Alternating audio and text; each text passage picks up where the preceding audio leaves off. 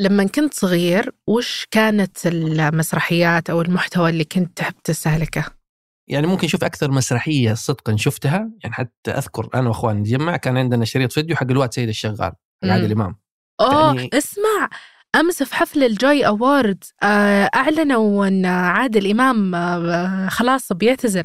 يعني الصراحة ما أدري، ما مر عليه الخبر، بس يعني ما أحس المواضيع إنه يعني هو رسمي من جد، بس هو يعني كبير في العمر. يعني الصراحة أنا يوم سمعت الإعلان وكذا صدق زعلت، لأنه يعني هو إلى الآن عايش ويضيق صدر، يعني حرام لسه ودنا نشوفه صدق. يعني هذا الفنان مرة رائع، مرة فنان، يعني صدق ملك، فيضيق صدر إنه اعتزل. يعني حزين الخبر. يعني أنا أظن إنه حتى الآن ما في أحد جاي يحل محل عادل إمام.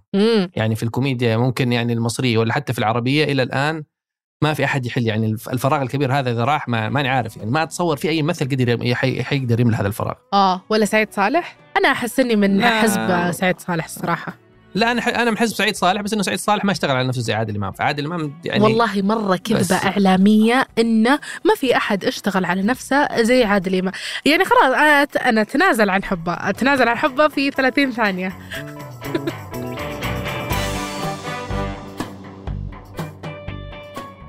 هذا بودكاست الفجر من 8، بودكاست فجر كل يوم نسرد لكم فيه سياق الأخبار اللي تهمكم.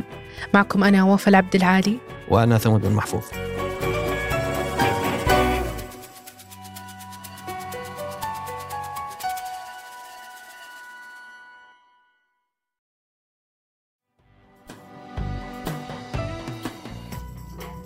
مع نهاية الزيارة اللي سوتها وزيرة خارجية كوريا الشمالية إلى روسيا قبل أيام، لمحت عن استعداد بلادها لاستقبال الرئيس الروسي بوتين. ورد بوتين كان سريع، وعبر عن استعداده أيضا لزيارة كوريا الشمالية قريبا. الدولتين تجاهلوا اتهامات أمريكا و50 دولة أخرى بتعاون عسكري كبير بدأ بإرسال صواريخ باليستية ومنصات إطلاق من كوريا الشمالية إلى روسيا. وخبراء الأسلحة يقولوا إنها صواريخ واسونغ 11 الكورية الشمالية، واللي تراوح مداها بين 400 و800 كيلومتر، وهي فئة واسعة من الصواريخ الباليستية القادرة على ضرب الأهداف بدرجة عالية من الدقة. ويبلغ سعر كل من هذه الصواريخ حوالي 5 ملايين دولار. بحسب الخبراء كان هذا التعاون العسكري الخطير في وقت الحرب تصعيد كبير ومثير للقلق. بشكل عام حتكون هذه أول زيارة لبوتين إلى كوريا الشمالية من 20 عام، لأنه آخر مرة زار فيها كوريا الشمالية كان في بداية رئاسته في العام 2000 لما زار والد الرئيس الكوري الحالي. والحقيقة أنه هذه الزيارة في هذا الوقت بالتحديد ممكن تكون مؤثرة على العدد من ملفات السياسة الدولية، أكثر حتى من زيارة الرئيس الكوري موسكو في سبتمبر الماضي، لأنها تجي في وقت متوقع يحدث فيه تغيرات كبيرة عربياً وعالمياً، خصوصاً مع تورط عدو روسيا الأكبر أمريكا في حربين، حرب جيش الاحتلال في فلسطين وحرب أوكرانيا اللي أعلن رئيسها مؤخراً أنه ما عاد يستقبل مساعدات أمريكية أو أوروبية. وكل هذا يجي في وقت تنتظر فيه أمريكا انتخابات رئاسية صعبة بين الرئيس الحالي بايدن اللي بيخسر شعبيته أكثر بسبب تورطه في كل هذه الحروب، وبين الرئيس السابق ترامب اللي خرجت شكوك كثيرة عن علاقته الجيدة بروسيا، واللي بالتالي ممكن تساعده يفوز بكل الطرق. وبشكل عام في عدد من الأهداف المباشرة وغير المباشرة من التعاون العسكري والسياسي مع دول تعادي أمريكا، والأكيد أنها كلها تؤثر سلباً على أمريكا وتثير مخاوف غربية كبيرة. لذلك كانت نية الزيارة في ذاتها حتى قبل ما تتم محور اهتمام الصحافة العالمية. التعاون الروسي يدعم أولاً كوريا الشمالية بملفها القضائي والسياسي، ويأكد على اعتراف بالنظام الكوري، خصوصاً تجاربه النووية المستمرة اللي يدينونها أوروبا وأمريكا. هذا غير دعمها في بناء أقمار صناعية ووسائط تجسس ومراقبة. وكوريا الشمالية تخضع لسلسلة عقوبات دولية بسبب برامجها للأسلحة الذرية والصواريخ البالستية اللي شهدت تقدم متسارع في عهد كيم. وروسيا بتخلي كوريا الشمالية تقدم لها قرابين محبة كبيرة علشان تفتح المجال بحيث تدعمها أكثر في حربها ضد أوكرانيا. وهالشيء يسبب ضغط أكبر على أوروبا وأمريكا، خصوصاً بعد إعلان وزارة الدفاع الأمريكية البنتاغون إنه مو بصاير عندها اللي يكفيها من الأموال علشان ترسل أسلحة لأوكرانيا. بينما قبل فترة استخدمت روسيا حوالي 1000 حاوية صواريخ جابتها من كوريا الشمالية، يبلغ مداها حوالي 900 كيلومتر في هجمات ضد أوكرانيا. وما كان هذا التعاون الكبير الوحيد اللي تستغله روسيا للضغط على أمريكا وأوروبا في وقت حرج.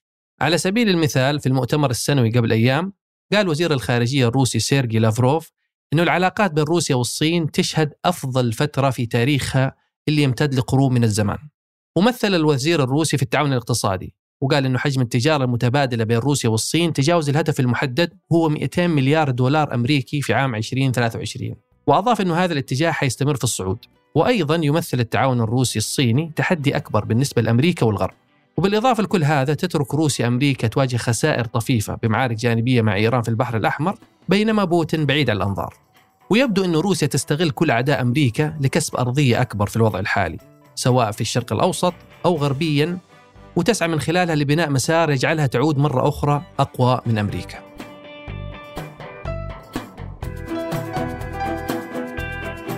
وقبل ننهي الحلقة هذه أخبار على السريع.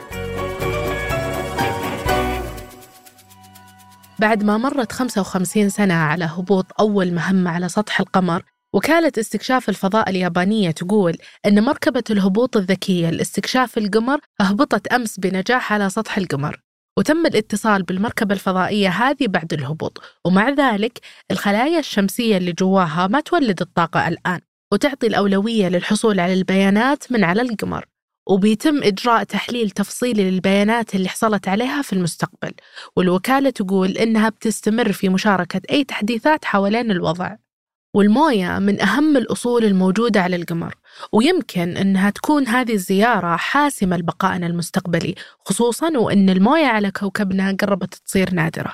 والموية هذه نقدر نستخدمها لصنع وقود الصواريخ، هذا يعني أن القمر ممكن يصير أكبر محطة وقود للبشرية، وممكن هالصواريخ تقدر تستخدم القمر علشان تاخذ وقود، وهالشي علشان يستكشفون الفضاء بشكل أعمق. ألمانيا الظاهر حوالي 250,000 شخص في كل أنحاء البلاد ضد حزب البديل من أجل ألمانيا اليميني المتطرف، واللي ناقش مؤخراً الطرد الجماعي لأشخاص من أصول أجنبية مقيمة في ألمانيا. هذه التعبئة الكبيرة حصلت بعد ما كشف موقع استقصائي قبل أيام استعدادات إجرائية للضغط على خروج أي أجنبي من ألمانيا. بعض المشاركين في المظاهرات رفعوا لافتات كتبوا عليها فليخرج النازيون، وشدد عدد من القادة السياسيين على أن أي خطة لطرد أشخاص من أصول أجنبية هي هجوم على الديمقراطية. وجاءت هذه الأحداث المتوترة في ألمانيا على خلفية التفاعل الكبير للبلد مع حرب جيش الاحتلال الإسرائيلي في فلسطين، اللي أحدثت استقطاب حاد بين التأييد والمعارضة. وتدخل حرب جيش الاحتلال على فلسطين شهر الرابع الآن، وخلفت أكثر من 20,000 شهيد. السعودية صارت حريصة أكثر على جذب بعض الأضواء والمواهب، وهالطموح أعلنوا عنه في منتدى دافوس قبل أيام.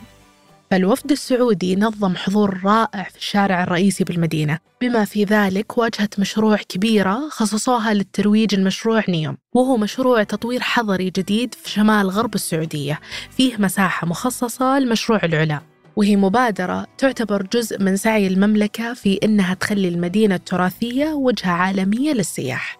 وكل هذا هو جزء من استراتيجية رؤية 2030 للتنويع الاقتصادي في البلاد.